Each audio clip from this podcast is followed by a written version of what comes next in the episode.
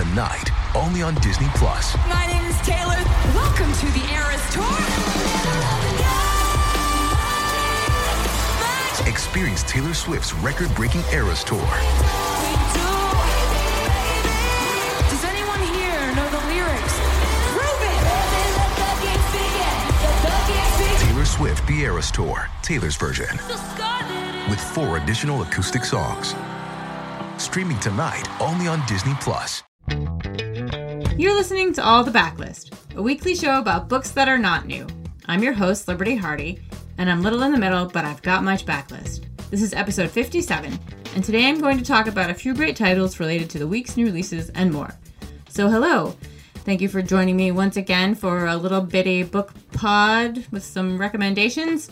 But before I tell you about my books today, I want to let you know that in honor of the forthcoming third season of Recommended, which I cannot believe we are already on the third season of Recommended, uh, it's our book recommendation podcast featuring authors and people from the book world.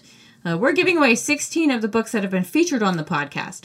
Uh, recommended, like I said, features interesting people from the book world talking about their favorite books. And the books we're giving away include both books written by and recommended by some of the author guests, including Florida, A Reaper at the Gates, How to Write an Autobiographical Novel, and Sorcerer to the Crown, and 12 others if my math is correct. So you go to bookriot.com slash recommended three, the number three, to enter to win. Do this before August 31st, and you have a chance to get 16 great books. And I also want to let you know that this episode is brought to you by Book Riot Insiders. You can level up your reading life with a 14 day free trial of Book Riot Insiders. You can wishlist upcoming releases you're dying to read, get exclusive podcasts and newsletters, enter to win swag. We have the epic level spots, and they open up monthly. And if you're uh, subscribed at the novel level, you get the first crack at those. You get the new release index, which is the cool upcoming book calendar that I curate, which is really fun. So go to bookriot.com slash insiders to find out more. So now, talking about today's books, I did indeed choose some titles based on some new books that came out this week, starting with uh, The Shortest Way Home by Miriam Parker. It's Miriam's debut novel about a woman who goes to visit her family's winery and thinks she has like this whole fancy life planned and figured out. And when she gets there, she's offered a job and she decides that she might want to take it, which throws her life into upheaval. And it reminded me of a book I read a couple years ago, just like a really quick, light, delightful book called 800 Grapes by Laura Dave about a woman named Georgia Ford who's got this perfect fiance. Everything is going her way until he tells her this great big secret and she's devastated. She basically she gets in her car and she drives all night from Los Angeles to Sonoma where her family has a winery. And she's going to go home and everything is going to be fine. You know, she's going to be comforted by her family and everything is familiar and she's going to feel better. And instead, when she gets there, she finds that the whole place is in shambles. Her parents are selling the winery. Um, they have secrets. Her brothers have secrets. Everybody's got their own problems. Um, and she just doesn't know what to do. Um, but it's, like I said, it's really fun. It's quick and light, has a happy ending, you know, a little romance, little family drama. So that's 800 Grapes by Laura Dave. Another book that came out this week is This Body Is Not Big Enough for the Both of Us by Edgar Cantero. He wrote Meddling Kids, which came out last year, and my favorite of his, The Supernatural Enhancements, uh, which is a gothic ghost story uh, about the Axton House in Virginia. The last of the Wells family immediate heirs has jumped out a closed window. Uh, related, defenestrate is like the greatest word in the language. You can fight me. But getting back to uh, the Wells man jumping out the window, so they're not entirely certain that that's what really happened. Um, and shortly after this happens, two strangers arrive. A man named A, like the letter A, who has inherited the mansion. He's some like long lost distant relative, and he brings his bodyguard with him, a young woman who doesn't speak, and they're settling into like this comfortable giant mansion uh, they're told the house is haunted, which they're like, cool, that's cool. But they're even more excited to learn that it has a secret society. They want to get to the bottom of that. There's a whole bunch of other stuff going on that I'm not going to spoil for you. I really enjoyed it. It's very twisty and strange.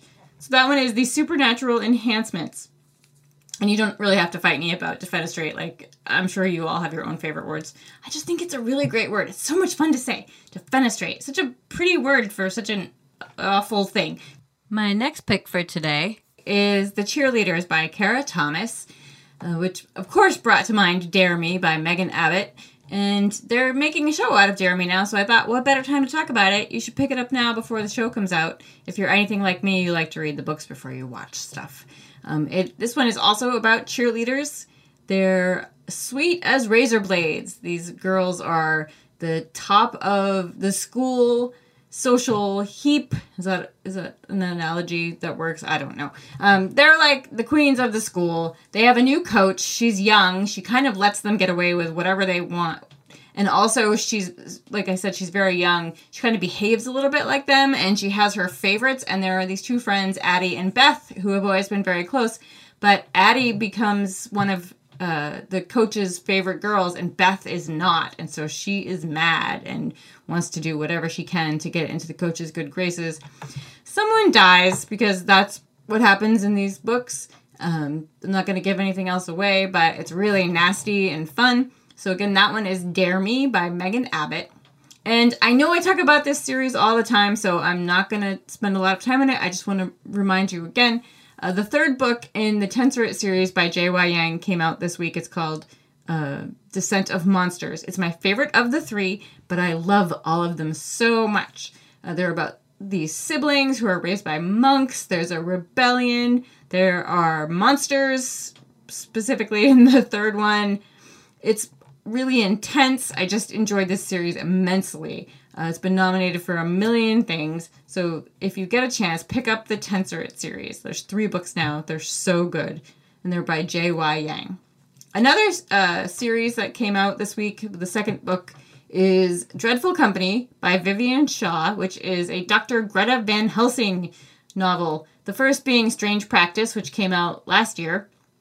It's about Greta Van Helsing. She has inherited the family practice um, Van Helsing being the character from Dracula. You probably recognize the name. And uh, she is now a doctor to the undead because that is what the family practice is. Uh, and there's a murderous cult in London going on at this time. They're taking both living and undead victims, and she's going to use what she knows to stop them. Uh, it's a little bit like The Strange Case of the Alchemist's Daughter by Theodora Goss, which actually just had a second book that just came out a couple weeks ago, um, using like characters from famous novels in their own situations or relatives of characters from famous novels. It's highly enjoyable, great, great fun. Uh, again, that one is called uh, Strange Practice by Vivian Shaw.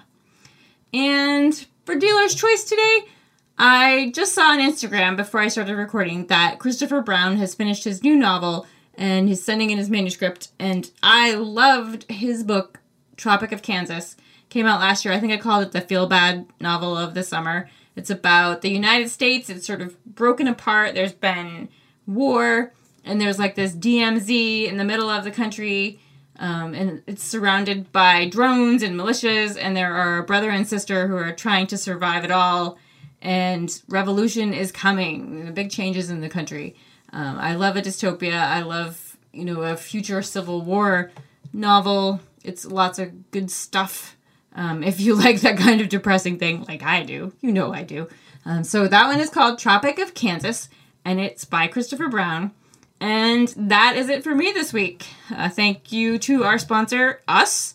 You can go to bookriot.com slash insiders for a 14-day free trial. Don't forget to go to bookriot.com slash recommended three to enter to win 16 of the books mentioned on this show. And if you want to find a list of the books I mentioned today, you can look at the show notes by going to bookriot.com slash all the books.